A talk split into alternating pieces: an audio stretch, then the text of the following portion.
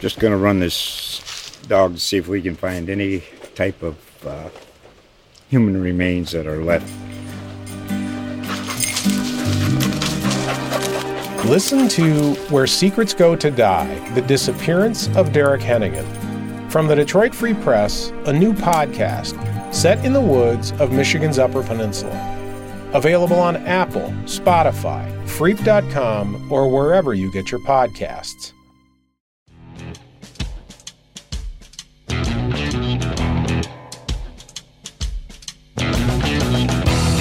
Hello and welcome to a special Florida Swing episode of the Four Press Podcast presented by GolfWeek.com. I'm your host, David Dusek, and this week my guest is Golf Week's Jason Lusk. Jason is the resident expert in all things Florida golf, not only being a native of the Sunshine State, but also being an excellent stick, as well as the foremost expert on golf courses and resorts at Golf Week Magazine and GolfWeek.com. So I tapped his brain to tell me why I should start loving and appreciating Florida golf more. To me, like to a lot of you, I suppose, Florida golf means force carries over waters on par threes, flat, monotonous, somewhat boring golf courses. There are a few exceptions to be sure, but I'm not 100% sold on Florida golf. But in the podcast that you're about to hear, Jason and I break down some of the great places where you can go play golf in the state of Florida, not needing to go necessarily to private clubs, but places that are open to the public. Where if you're planning a buddy trip, if you want to get away from the last remnants of winter and get your game going before you head out onto the links, either in the Midwest, the Northeast, maybe out in the Pacific Northwest or the Rockies, if you're looking to make a Florida trip, this podcast is for you.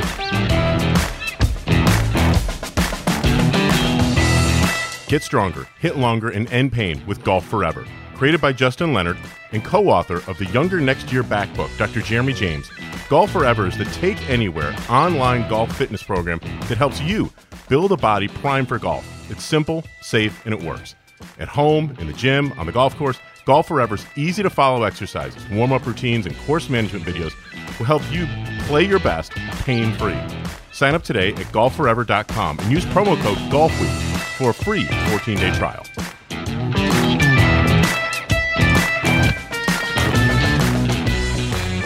Okay, I'm joined by Jason Lusk from Golf Week Magazine and GolfWeek.com. And Jason, you have a job today. Your job is to convince me and everybody else listening to this podcast that Florida golf means more than just great weather. As I'm sitting here uh, at the sort of end part of February, we're recording this on Tuesday, February 25th it's gray outside my house here in Connecticut. A lot of people who are in the Northeast, the Midwest, we're we're sick of bad weather and snow. Although I have to admit, it's been a pretty easy winter as winters go in these parts.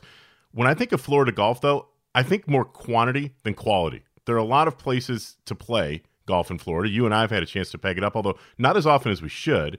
Um, but as the PGA Tour makes its swing from the West Coast, uh, and in this case, then Mexico, where the guys were playing last weekend in Mexico City we're now going towards Florida. And I thought this would be the perfect time to chat with you and let you inform our audience about some of the places where they should play in Florida. But tell me if I'm wrong. Almost, it's, it seems like the stereotype of Florida golf, which to me is um, forced carries on, on par threes over water, deadpan flat, and not a lot of variety. It, am I wrong about Florida golf, or is that nailing the vast majority of it. In, general, there's a, a, lot of truth to what you're saying. There, there's 1,300 courses in Florida, and the vast majority of them are flat, and they are pretty similar. Uh, but there are some different courses out there that are reflected in our Golf Week's best rankings that utilize some landscape and have some hills and, and have some variety that really make those courses stand out, and they're different because of it.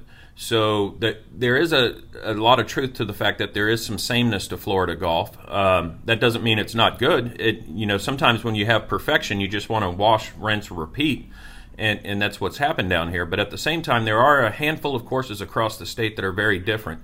If you move up through the the spine of Florida, there's a geographic area called the Florida Ridge that runs basically from west of Orlando and runs north about 100 miles and there's some surprising hills out there, and they've built some great golf courses coming off that spine of the state. Uh, you look around, and it, you know, World Woods is out there. Uh, Mission Inn with El Campeon is a great golf course just north of Orlando, and you would be surprised yep. at how hilly and, and, the features of those courses. If we dropped you out there, you would think you're in North Carolina. Um, maybe not in the pure mountains of North Carolina, of course, but on, on yeah. some of the middle parts of the state. And uh, they, and that's what you hear over and over again down here. Is these are Carolina store, style courses that have a lot of roll, they have some bounce, and they're not the the typical reclaimed marshland that so many of the courses are. So let's break up the state into sort of areas, and I want to try and give some people who may not be familiar with Florida, may not have planned out buddy trips to this area, or, or th- they just haven't done this yet, and play, basically gotten on a plane or dropped in a car and gotten down. We're going to break up the state of Florida, which I can tell you, the first time I went to Florida, I had to drive from Syracuse, New York, to Key West, which I don't recommend for anybody. That was one of the worst ways to spend the better part of two full days by myself in a car. Um, that was leaving on January 1st. It must have been January 1st, 1994. I was a tennis pro at the time, and I was going down to the Hawks Cay Resort, which is actually mile marker 61 on Duck Key, which most people have no idea what the heck that means. And you, being a, a fishing guy, would know exactly what that is. Uh, I was at the Hawks Cay. I was at the Hawks Cay Resort, and uh, had housing that was on the island, thankfully, because I could never afford to live there. But I bring it up because I remember reaching on the morning of day two the Florida line and, and being naive me, all of 22 or 23 years old, whatever I was at the time. Um, I hit Florida. I'm like, oh, sweet. And eight hours later, you know, I'm, I'm reaching Miami. And I'm like, oh my God, I've still got the better part of two and a half hours on US one now to get myself down to the Keys. It's a big, long state. Let's talk about South Florida to begin with, which let's consider Alligator Alley, which is BI 75 going west, uh, east and west from, say, Fort Lauderdale over to Naples. So, really, we're talking Miami um, in that area. Where are some of the better places that, that most people can, can get on, and where should they play golf? Well, there's a lot of options down in South Florida, and and normally when you say South Florida, people are talking about the southeast side uh, around Miami. Uh, there are a lot of courses down there that are very similar. Uh, you know, water is in play, like you talked about. You know, it's forced carries. There's there's water everywhere. If you dig a hole down there, it's going to fill up with water pretty much. So the the way they build the golf courses is they dredge uh, ponds and they dredge areas to create ponds, and then they use that fill to build up the fairways uh, at, at a higher grade so that they don't flood out. So there there is some sameness to how it's built down there, and, and there's tweaks that the, the designers make within the courses to make some better than others. And uh, but there's just so many options. You, you mentioned you know we're having this discussion because the Florida Swing is coming in, and PGA National is, is one of the top places down there. Their champion course it, it's held a Ryder Cup. It holds the Honda every year. Um, that that is a prime example of a pure Florida golf course. There's just water everywhere. There, the fairways are still fairly wide, but uh, if, if you're spraying the golf ball out there, you can lose a dozen golf balls really quick. And there's just a, a lot of options. You know, Trump National, Doral, Miami, what, the Blue Monster course down there is just an incredibly hard golf course, and it, it's fun to play it. Um, as long as you know going into it that it's going to be a very difficult course, because when you combine that kind of rough with that kind of water and firm greens, uh, you, are going to lose golf balls. There, there's going to be some sprayed shots. So it, if you're a 10 handicap, you can't get upset about shooting, you know, five or six shots worse than, than your handicap. You're doing okay because there's just some really monster courses down there. And down in that part of the yeah, state, there's also some really prime uh, private clubs. Uh, you know, running down from uh, well, including Naples on the west coast of Florida, all the way over to the east side. There's just a lot of really good private club golf and residential golf. Yeah and so that might not be as inviting to a tourist but if you're looking to move down here and really have a high-end golf experience there are several available like that. And that's why so many of the pga tour pros have packed up from orlando the, the younger guys have left orlando. They used to all live at isleworth or lake nona or somewhere here in orlando and now they're living in the jupiter area. And that's kind of been spawned by the guys like rickie fowler. Now tiger lives down there and it, it's because the high-end options down there are really good and there are a lot of them yeah, I mean, let's sort of go back just for a second. You you mentioned PGA National. That's going to be the site of this week's Honda. Um, we've both played that. You've played that, right? Oh yeah, several times. Yeah, as have I, and um, I can tell you that it's to me it's fun because there's you know every time that that the announcers on NBC say bear trap, you know, drink. Uh, but it's it's a fun set of holes to sort of finish it off. It's it's a great opportunity to play some hero golf. Like when you go down there, um, I don't recall a whole lot of the holes in terms of you know something really especially unique or things that really stood out in my mind but i do remember getting to 16 17 18 and remember that the the finish there is no joke i mean that is not a made up for tv kind of experience, it is a really, really challenging par three over the water.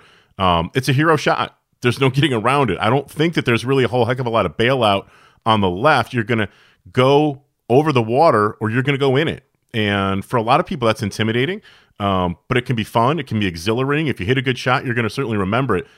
And I think also the the par five, it's a par five, the um the 18th, if I'm not mistaken, is also one of the more heroic shots that you have an opportunity to play on the PGA Tour. I saw Rory McIlroy there one year hit a five wood that was just epic and on route. I'm pretty sure that that was about three or four years ago it's it just sets up. You see that water going all down the right. You can play it safe if you're not a really accomplished or if you're not feeling like you got it that day. There's plenty of room to bail out on the left, but the wind is always blowing. And then you're going to go over onto a sort of somewhat of a peninsula or an outpushing of land to reach the green. It's a great setup for a finish for, for championship golf, isn't it? Yeah, it, it, it's a special place. And, you know, we're coming off the West Coast to where you hear the term kikuyu grass over and over again. So every time you hear that on the West Coast swing, you drink. Now in Florida, every time you hear bear trap, it might be time to drink this time of year. So yeah. it starts at the 15th hole, and there's a, a big statue there of a bear, and uh, so you got to get your Instagram photo with the bear. But the, the 15th hole is a medium length par three, plays with water short and right. Uh, the the miss is to the left, of course, with the water on the right. But even if you miss it over there, you you've got almost nothing. It's easy to hit the lake with a chip shot from the the left side of that green coming out of the rough.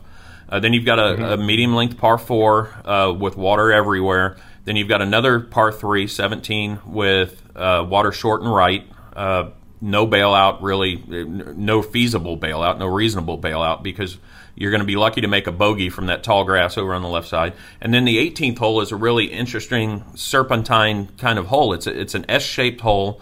Uh, the right. the long pros, Rory McIlroy can hit a, a five wood into that green, but for amateurs playing that hole, the layup is one of the hardest layups in the state. Uh, you're hitting it across water then there are bunkers with raised lips on the other side of the water, so you can't see the landing area.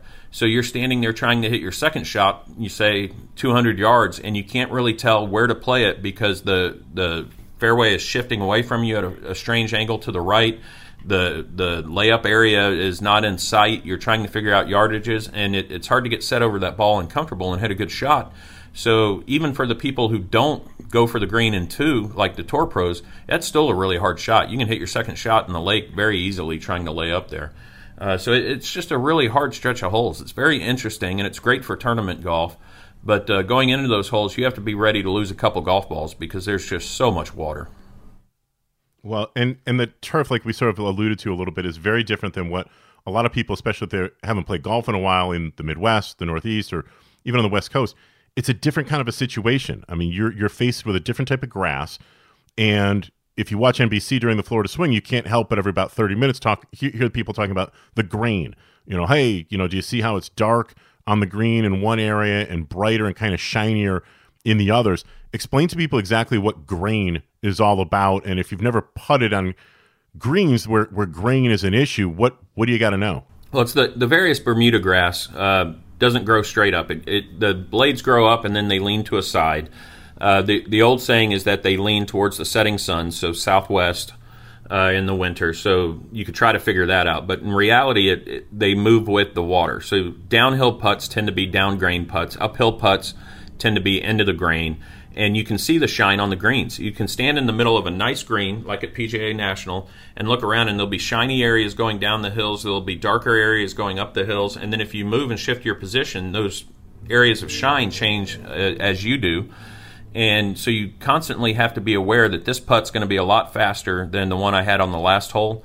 Uh, you have yeah. to be ready on uphill putts to really hit them firm, and some of the downhill putts you really have to be ginger with them because you know for the tour pros they get those greens rolling at about a 12, and then you add that grain down the hill and the ball just will not stop. So it, it's Bermuda grass. It's not bent. It's not as fast as bent grass gets, but on the downhill putts it can be. So you you can really struggle with that. And the, the other interesting thing with grass and the surface coverings down here, in the wintertime, uh, which is the peak season in Florida, they want the golf courses looking their best. So they cover everything in ryegrass. You get rye fairways, you get rye rough, you get rye greens and chipping areas.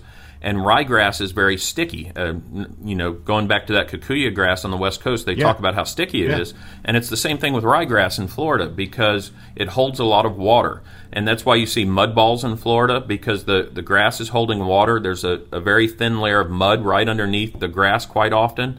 Um, so when it lands in the fairway or even on the green, it picks up mud. Um, that's why you'll see them on tour quite often playing lift, clean, and cheat in Florida because there are just so many mud balls. It's hard to get away from it. But that also makes it very difficult to chip and to hit pitch shots. And you'll even see pros struggling with that because if you are using a lob wedge that does not have much bounce, you have to be very precise because the ground is not forgiving at all. You'll throw that club down into the Yep. ball and only miss by a quarter of an inch. And the club will just stop on that layer of mud as the, the bounce in the wedge bites into the ground. And the ball's going to go two feet. And it's a, a really embarrassing shot, but you do see tour pros do it. And then some of the guys are trying to pick the shots so cleanly so they don't hit that mud layer that then you see them skull them and hit them thin. So it, it gets into your head after you miss a few of those. And you've seen players, you know, going back to when Tiger Woods was struggling, you would see Tiger Woods missing chips. And that's because he was moving and he talked about how his impact point had changed and stuff like that. And when you're playing on an unforgiving surface like damp ryegrass, it gets really difficult to get that impact point at the perfect spot.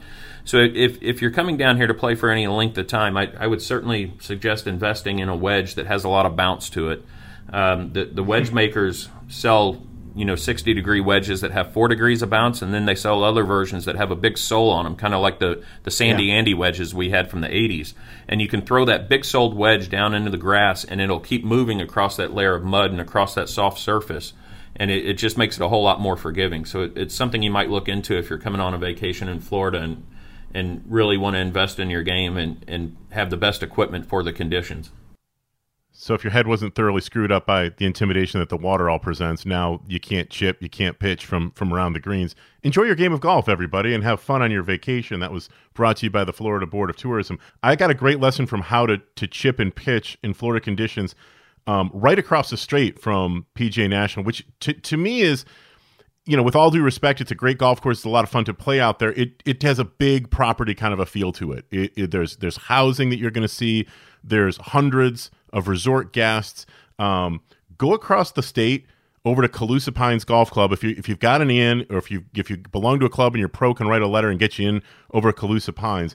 It's a really really sweet Hurdzan Fry design that is sort of the exact opposite of that. I think that you're going to see aside from the clubhouse you might be able to spot one or two houses someplace, but it's set back into the Florida woods. It's across the street um, from Twin Eagles Golf Club, which is a much more sort of what I would consider traditional Florida track, where there's there's going to be a lot of houses and a real sort of flat layout, like we had talked about.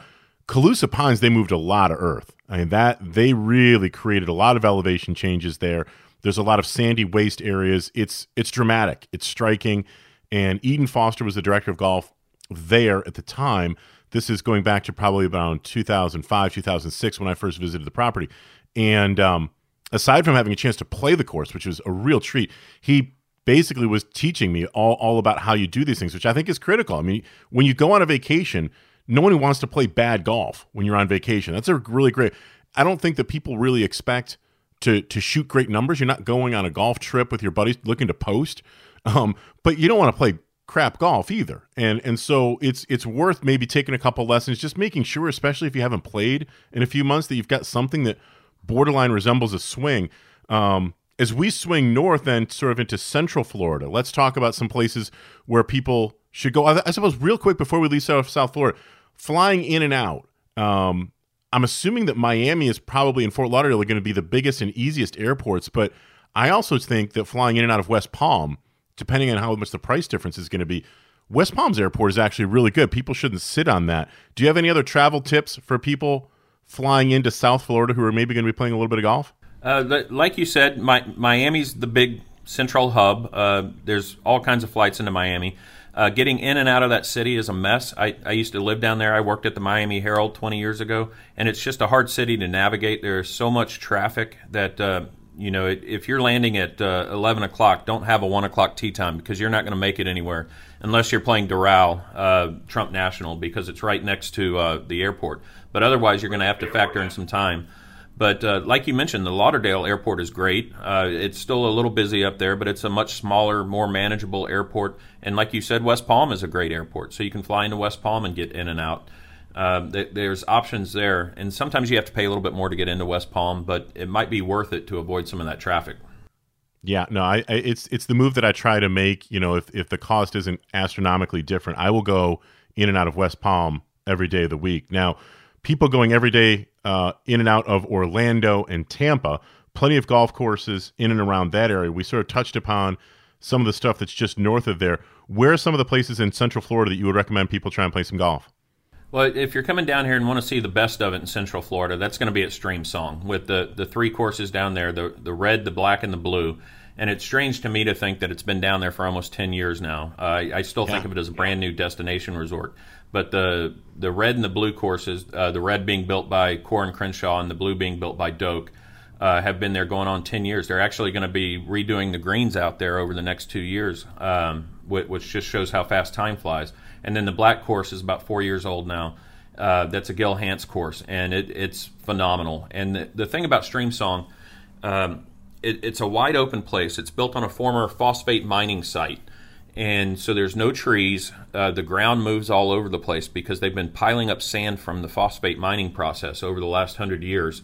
And it, it's like nothing else in Florida. You, you, hear comparisons that you're playing golf on the moon, you hear comparisons that you're playing out in the desert. Um, the conditions are fast and firm. It's very un-Florida like, and so it, it's not traditional Florida golf. It's very interesting and it's very good. And those courses, the, the three courses there ranked number two, three, and four in the state of Florida for public access courses behind TPC Sawgrass.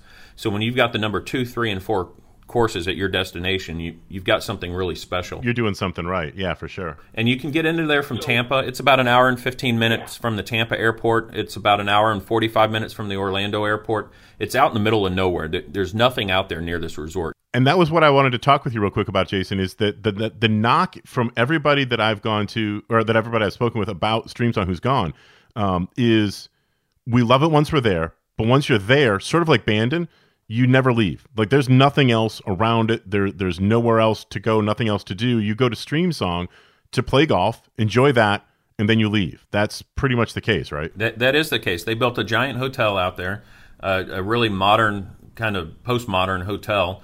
And when you're on that property, you're not thinking about going into Tampa, you know, to, to have a drink with your friend or anything like that. You know, it's a bit of a haul. So when you are at Streamsong, you're definitely just at Streamsong. But at the same time, the amenities out there are world class. And you mentioned how it's like Bandon, and that's not by accident. Uh, the the people who helped build the course at uh, Streamsong were former Mosaic executives who got the ball rolling, and those were guys who played golf at Bandon Dunes quite a bit out in Oregon.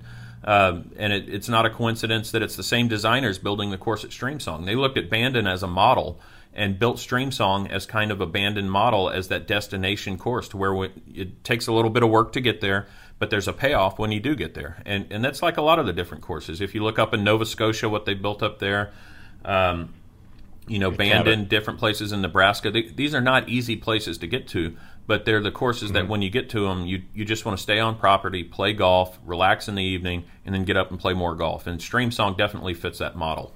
So the PGA Tour is going to be playing just outside of Tampa.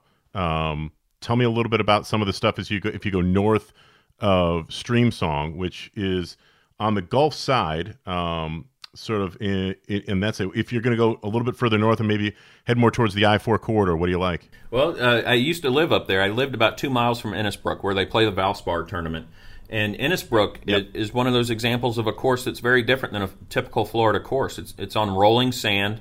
Uh, rolling hills. Um, you could easily think you're playing a North Carolina course there because there's 20, 30, 40 feet of elevation changes at times. Uh, the, the 18th hole at Valspar shoots straight up a hill, and you've got kind of a from the middle of the fairway, you don't see a whole lot of the green. There's a bunker in the way. You're trying to land a shot on a steep green. It, it's a very difficult shot, but it doesn't feel like a Florida shot. That feels like a South Carolina or a North Carolina type of golf shot. And that's what makes Valspar uh, kind of a different, special place. You know, Innisbrook and the Copperhead course rank in the top 10 in the state of Florida for public access. Uh, they've got a very nice uh, resort there. It's only about a mile inland from the Intracoastal Waterway there, but it does not feel like a Florida golf course at all. It, it, it, has a very different vibe, and that's why some of the tour pros really like it. Uh, when, when I lived over there, we'd always see the, the press reports that uh, many of the tour pros ranked it as one of their favorite five or ten golf courses on the tour each year. Uh, not all of them, but some of them did. And it was because it had that different mm-hmm. feel. It just didn't feel like you're playing golf in Florida. So I, I would definitely recommend Innisbrook. Uh, there's TPC course, uh, TPC Tampa there that uh, hosted a senior tour event for years. Um, that's a very nice course. It's a little flatter, more traditional Florida, but but it's a lot of fun. And then about an hour up the road, uh, you get to Worldwoods, which has two courses. And Worldwoods courses, uh, at one point, they were both ranked in the top 100 modern courses in the country. And those are really built into a sandy uh, area that it's just full of waste bunkers. The the course is built on sand. It rolls fast and firm. And Worldwoods has had some troubles over the years at different times, either having really great conditions or, or not so great conditions. Right now, it's playing really well. Yeah, that was the word that I heard is that it's it's just inconsistent. People would go and love it, and people would go back the following year and have a totally different yeah, experience. Yeah, right, right now, if you went to Worldwoods, you would love it. It's in good shape right now. Everything's playing well, and it, it just does not feel like Florida golf. It is it is a fast and firm golf course filled with sand, waste areas – out in the middle of nowhere, kind of again, uh, about an hour north of Tampa. It's really easy to get to. So I would put Worldwoods on the list. You, you could play 36 out there in a day and have a really good day. So I'm going to come at you with I don't usually have these scorching hot takes when it comes to golf courses and things. I'll leave that to the true experts such as yourself. But if you're going to fly into Orlando and you're going to go with your family and, and, and partake in the mouse and, and do the whole Disney or Universal thing, is the most fun golf course you can play Winter Park? Or is it worth sort of dropping a few more nickels and playing some of the, the places at Disney? Because I got to tell you, I love playing the Winter Park Nine. I think that is one of the most unique, fun things. And I know that they've made a, a pretty nice investment, not a huge investment, but substantial enough over the last couple of years to fix it back up. And it's riotous fun, but at the same time, it's if you're if you're off the the course, if you're if you're in um, the Orlando resorts, then getting there isn't the easiest thing in the world. But I think it's almost worth the trip, don't you? I, I absolutely do. It from the resorts, it would be forty-five minutes uh, to get over to the Winter Park Nine. Winter Park is a, a little town just north of Orlando, uh, ten minutes north of downtown Orlando. And what what it is, a hundred years ago, there used to be an 18-hole course with a nine-hole course wrapped inside of it. The 18-hole course vanished a long time ago. The nine-hole course remained as a community course, and until about five years ago, it was just very short, uh, 2,400 yards or whatever the number is. Yeah. Uh, yeah. Little pancake greens that were flat, and there was there was nothing to it. We we used to go out there all the time because you could beat it around and play it in an hour and a half, and it was just kind of fun. Uh, but then Keith Rhebb and Riley Johns came in four years ago and redesigned it for the city of Winter Park. And Keith, in particular, is one of the main shapers for Coore and Crenshaw. So he goes all around the world. He, he spent much of last year at Kapalua, rebuilding Kapalua, uh, where they have the uh, Tournament of Champions. And he, he's actually the guy on the ground, on the bulldozer, shaping the earth for these fantastic world beating golf courses. And he lives in Winter Park, Florida. So he talked to the city and said, What can we do to save this golf course and turn it in, into something besides condos? and they gave him the opportunity to go out there and recover all the grass surfacings and rebuild those greens. And I got to tell you, they might be the best green complexes in the state of Florida. The, the the holes are very short. Most of the par fours are drivable, even for medium length hitters. You know, the, the opening hole mm-hmm. is 230 yard par four, but the way the green is shaped, it's almost impossible to keep a ball on it with your tee shot. And so you hit a ball up near the green somewhere, and depending where the flag is, you might have a very easy shot where everything is feeding down, or you might have an extreme slope with the, the flag sitting in the back, perched up three feet above the rest of the surface, and just have an impossible chip shot to where you're trying to figure out how to get down in three from 30 feet away. And they're just some of the funnest greens you can ever imagine. The, the more times you play it, the more you love it because you realize there's all these different shots and they, they really worked hard to keep the place firm. Uh, they, they put a nice sand base in around all the greens so the ball rolls out a little bit off the greens. Uh, you can putt the ball off of those greens. It, it's a golf course to where if you put those same tiny little greens – on a 7,200 yard golf course, people would want to kill you because it would be unplayable. if, if, you're hitting yep. four irons into these greens, it would just be impossible. But because you're hitting chip shots and pitch shots, and even for a beginner, you're hitting wedge shots into these greens, it makes it playable. And you can really go out there and have a good time and hit a large variety of shots. And anyone coming to Orlando needs to get out there and check it out. It, it's amazing in a, in a state that has 1,300 golf courses like Florida for a 2,400 yard uh, nine hole golf course that that basically some of the par fours are really more like long par threes. Uh, that course has moved into the top 25 in the state in our public access list. Hey, ever hear about the ex football star who robbed a Brinks truck, then tucked $400,000 under his arm like a football and escaped using an inner tube? No? Then you'll want to listen to season one of The Sneak, a podcast by For the Win and USA Today Sports. Here, take a quick listen to the man who actually pulled that off. In 2008, a former D1 football star pulled off a robbery so daring and so strange that it went viral worldwide. It was a perfect crime story. There was just one problem it wasn't the real story of what happened. The Sneak is a new, serialized true crime podcast from For the Win and USA Today Sports. You can subscribe now on Apple Podcasts or get it anywhere you get podcasts on Tuesday, January 14th.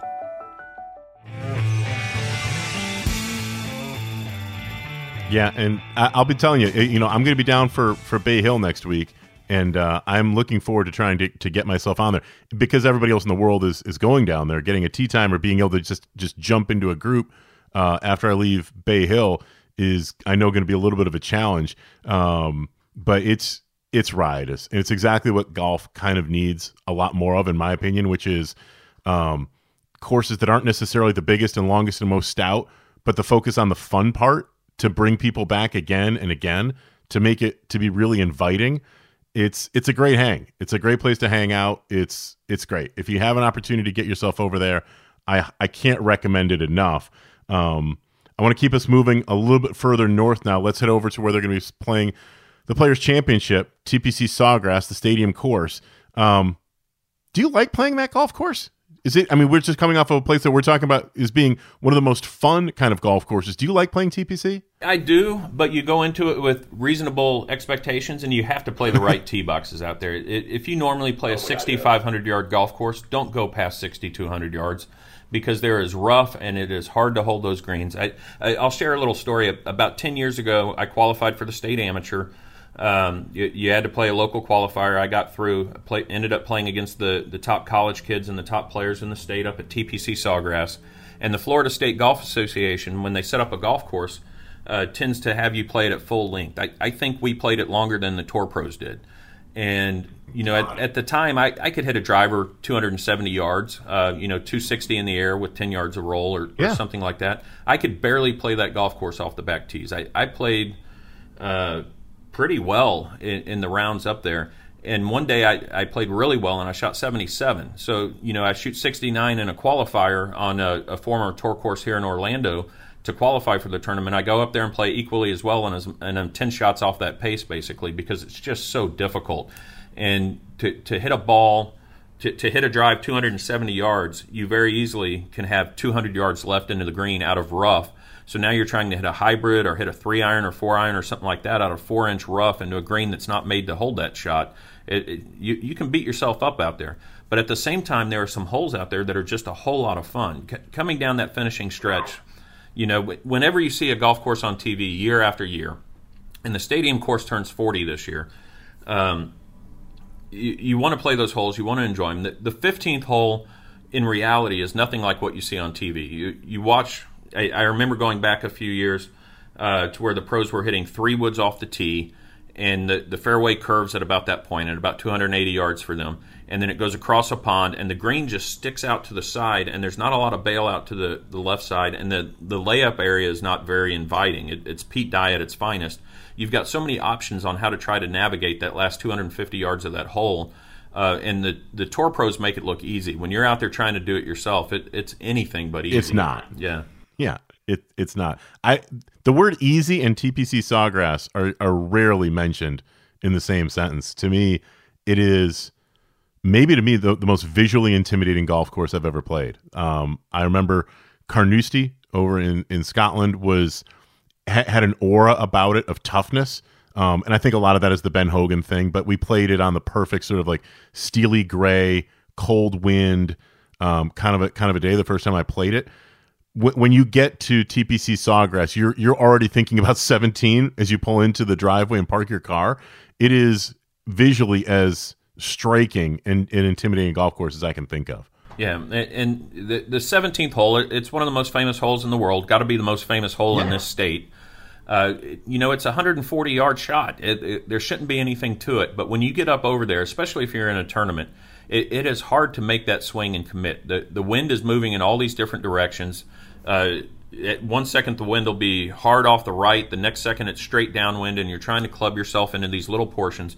That green really has three sections. There, there's the front section which is kind of a bowl. Uh, you'll watch players hit the ball 20 feet past the hole and then it trundles back down the hill uh, uh, to the cup. And you'll see hole in ones when they have it down there because it kind of feeds it down that way. But then going to the back left hole position you've got to fly it over the bowl. So you're really only hitting at about an area that's one third the depth of the green because if you fly it flag high and the greens are firm, and especially if it's downwind at all, the ball's just going to hop right over the back and go over the boards, and you see that over and over. And then that back right position on 17, it's like it's not even on the green. If the tee box is over on the right side of the tee, on the far right where they tend to play the the uh, the players from, the bunker looks like it's in the middle of the green, and the flag is hanging out over the lake on the right side of it, over some boards, and you don't yeah. even really see the green. And that that is such an intimidating shot. You know, you're, you're trying to hit a ball into an area the size of a, the hood of your car, and you have to control the spin just right. You have to control the distance just right to get it to stop back there on the right. And it, if that's a hole that you have to make birdie and that flag is back there on the right, you know, good luck. Uh, even to the best players in the world, that's just an incredibly hard shot uh, even if they're hitting a pitching wedge or a nine iron. And I, will tell you, so, when I played that state tournament there, I hit one of the uh, shots that, that you would never see. I made one of the craziest par threes ever on 17 because I hit a ball. The, the pin was on the front in the bowl. I go right over the top of it. It bounces. I think it goes over the green, and I'm pretty sure I'm in the water. And then the rules official back there signals that I'm up. And I'm like, well, where, where can it be up? We walk around. You, you basically walk to the back side of that green and then come over the boards, and the boards are covered with carpet. Somehow my ball rolled down the board, stayed on the carpet, so I'm on the little walkway out onto the island, and so I'm in the hazard, but I've got a shot. I play a lob wedge off of the carpet uh, to the front of the green, bounce it down there to about six feet, and made the putt. So it's got to be one of the, the strangest par threes ever uh, because I, I missed the green and I made a par, and that just doesn't happen there very often. Yeah, I bet not. I bet not. What else is around there that people should maybe check out? I mean, if you're going to go as a fan to see the Players Championship and you bring your sticks along with you, there are other golf courses that are sort of in the greater Jacksonville, um, North Florida kind of area. What else is going to be worth people's time that maybe should they, they should know about? Well, right next door, uh, a lot of people out there watching the Players Championship don't realize there's another very solid golf course built by Pete Dye right next door. It's, it's TPC Sawgrass Dyes Valley. And uh, the range separates the the two first holes. So you've got number one teeing off uh, on uh, the players' stadium course. You go past the range, you loop around through a little bit of woods and over a bridge, and all of a sudden you're at Dyes Valley. And that is a, a more traditional Pete Dye golf course. It wasn't built to host the, the championships, but it is a golf course with a lot of water, really fantastic green complexes and uh, runoffs, rough, everything you would want on a Pete Dye golf course. And that course likely is going to move back into our top 25 this year in uh, the state uh, list for public access golf courses. So you don't even have to leave the parking lot. There's a, there's another great golf course right next door, and a lot of people just don't realize what's over there. I'll also be the the first person to tell you I don't know what's over there when it comes to the Florida Panhandle. You know, so you gave me a segue right in there as uh, as someone who is born and lived pretty much all of his life, except for a couple winters in the aforementioned Florida Keys in the Northeast. Um, I know nothing about Pensacola, Panama City, um, any of those places that, that are up there, but I know that you've got some family up there. You've spent some from a golf standpoint. What's that area like? Well, you don't leave out my hometown of Niceville. Uh, you, you, know it's a special place when the town is called Niceville. The the Air Force uh, paid the town to change its name from Boggy Bayou because none of the Air Force officers wanted to live in Boggy Bayou, so now they live in Niceville. But the uh, it, it's basically Lower Alabama is what we call it up there, and that, that's where I went to high school, and right across from Destin in the Fort Walton Beach area. So I was kind of right smack dab in the middle of the Panhandle, and the the Panhandle is set up to where there's a, a major beach town about every hour along the road. So coming in from Alabama, you would hit Pensacola then an hour later, you've got Fort Walton Beach and Destin. Then an hour later, you've got Panama City. Then an hour later, Tallahassee. and the, some of the best golf is centered around Destin. Uh, I, am a big fan of the area. I, I, call it home, but I'm always proud of it. There's the Sandestin Resort, uh, which has multiple courses out there, some of the top courses in the state. It's a giant resort with options to stay in cabins. You can stay in uh, condos. You can stay in big high rise hotels if you want to. And there are uh, three golf courses out there that really stand out. Um, so that that's really good Florida beach panhandle golf up there. Um, then there are just a variety of stuff stretching from Destin out to an area called Sandestin, which is about halfway over to Panama City. There's three or four courses out that way. There's a Greg Norman course. Uh, there, there's a Fazio course out there. It's just a, a, lot of options through that area, and the area is growing really fast, and the golf courses have grown with it. So the, the, there's a lot of options through the Panhandle.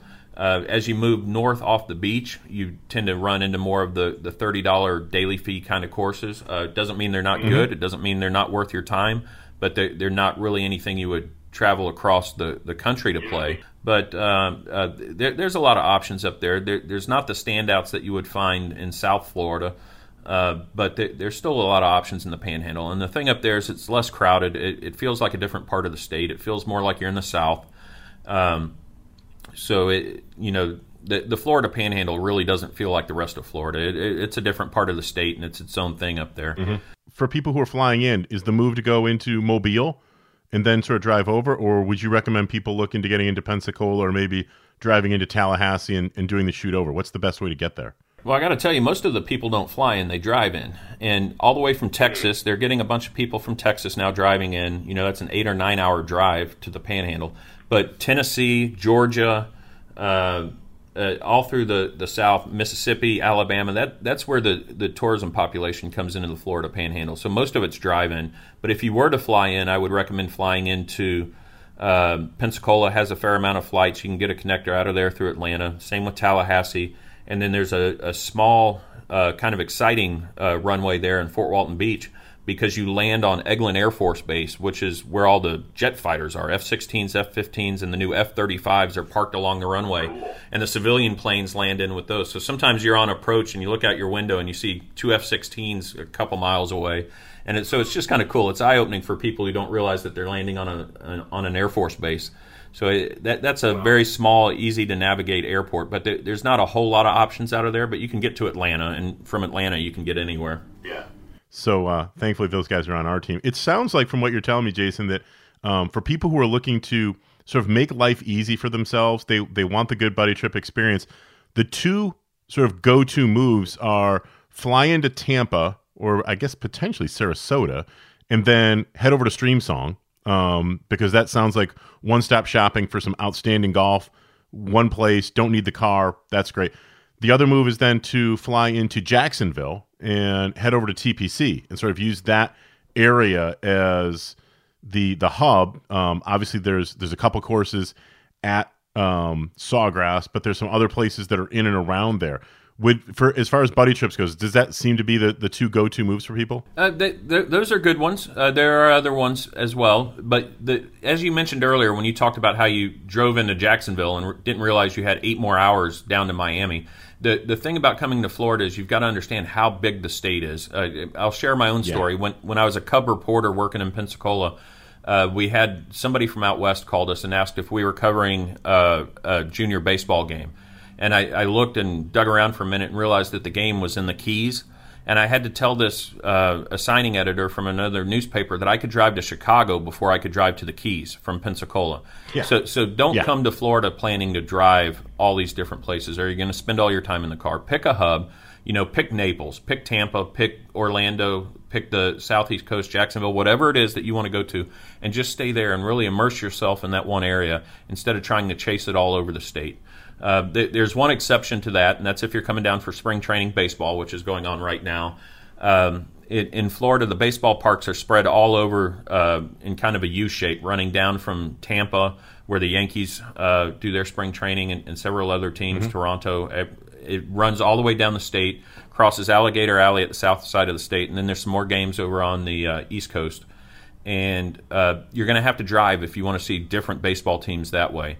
But it, if you're just coming purely for vacation and want to relax, pick a spot and stick to it. Don't don't try to play TPC Sawgrass and then the next day try to play Streamsong, and then the next day head down towards Miami because you're going to spend all your time in the car. It's just not worth it to try to fight that kind of traffic that we have down here in the winter. Just uh, pick one spot, you know, put your feet in the sand and enjoy yourself. Sounds like good advice to me. Jason, I want to thank you for giving us a little uh, Florida golf primer. I'm looking forward to watching some Florida golf here as the PGA Tour makes its Florida swing as we get ready to head or, towards the Masters. Uh, advice duly noted. The, the the golf bag is packed. I'm getting ready. Uh, Sunday evening.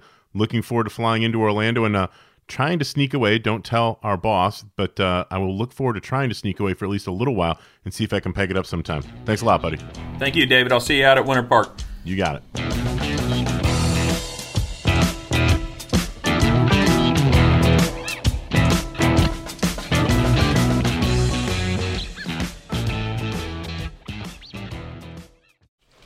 Just going to run this dog to see if we can find any type of uh, human remains that are left.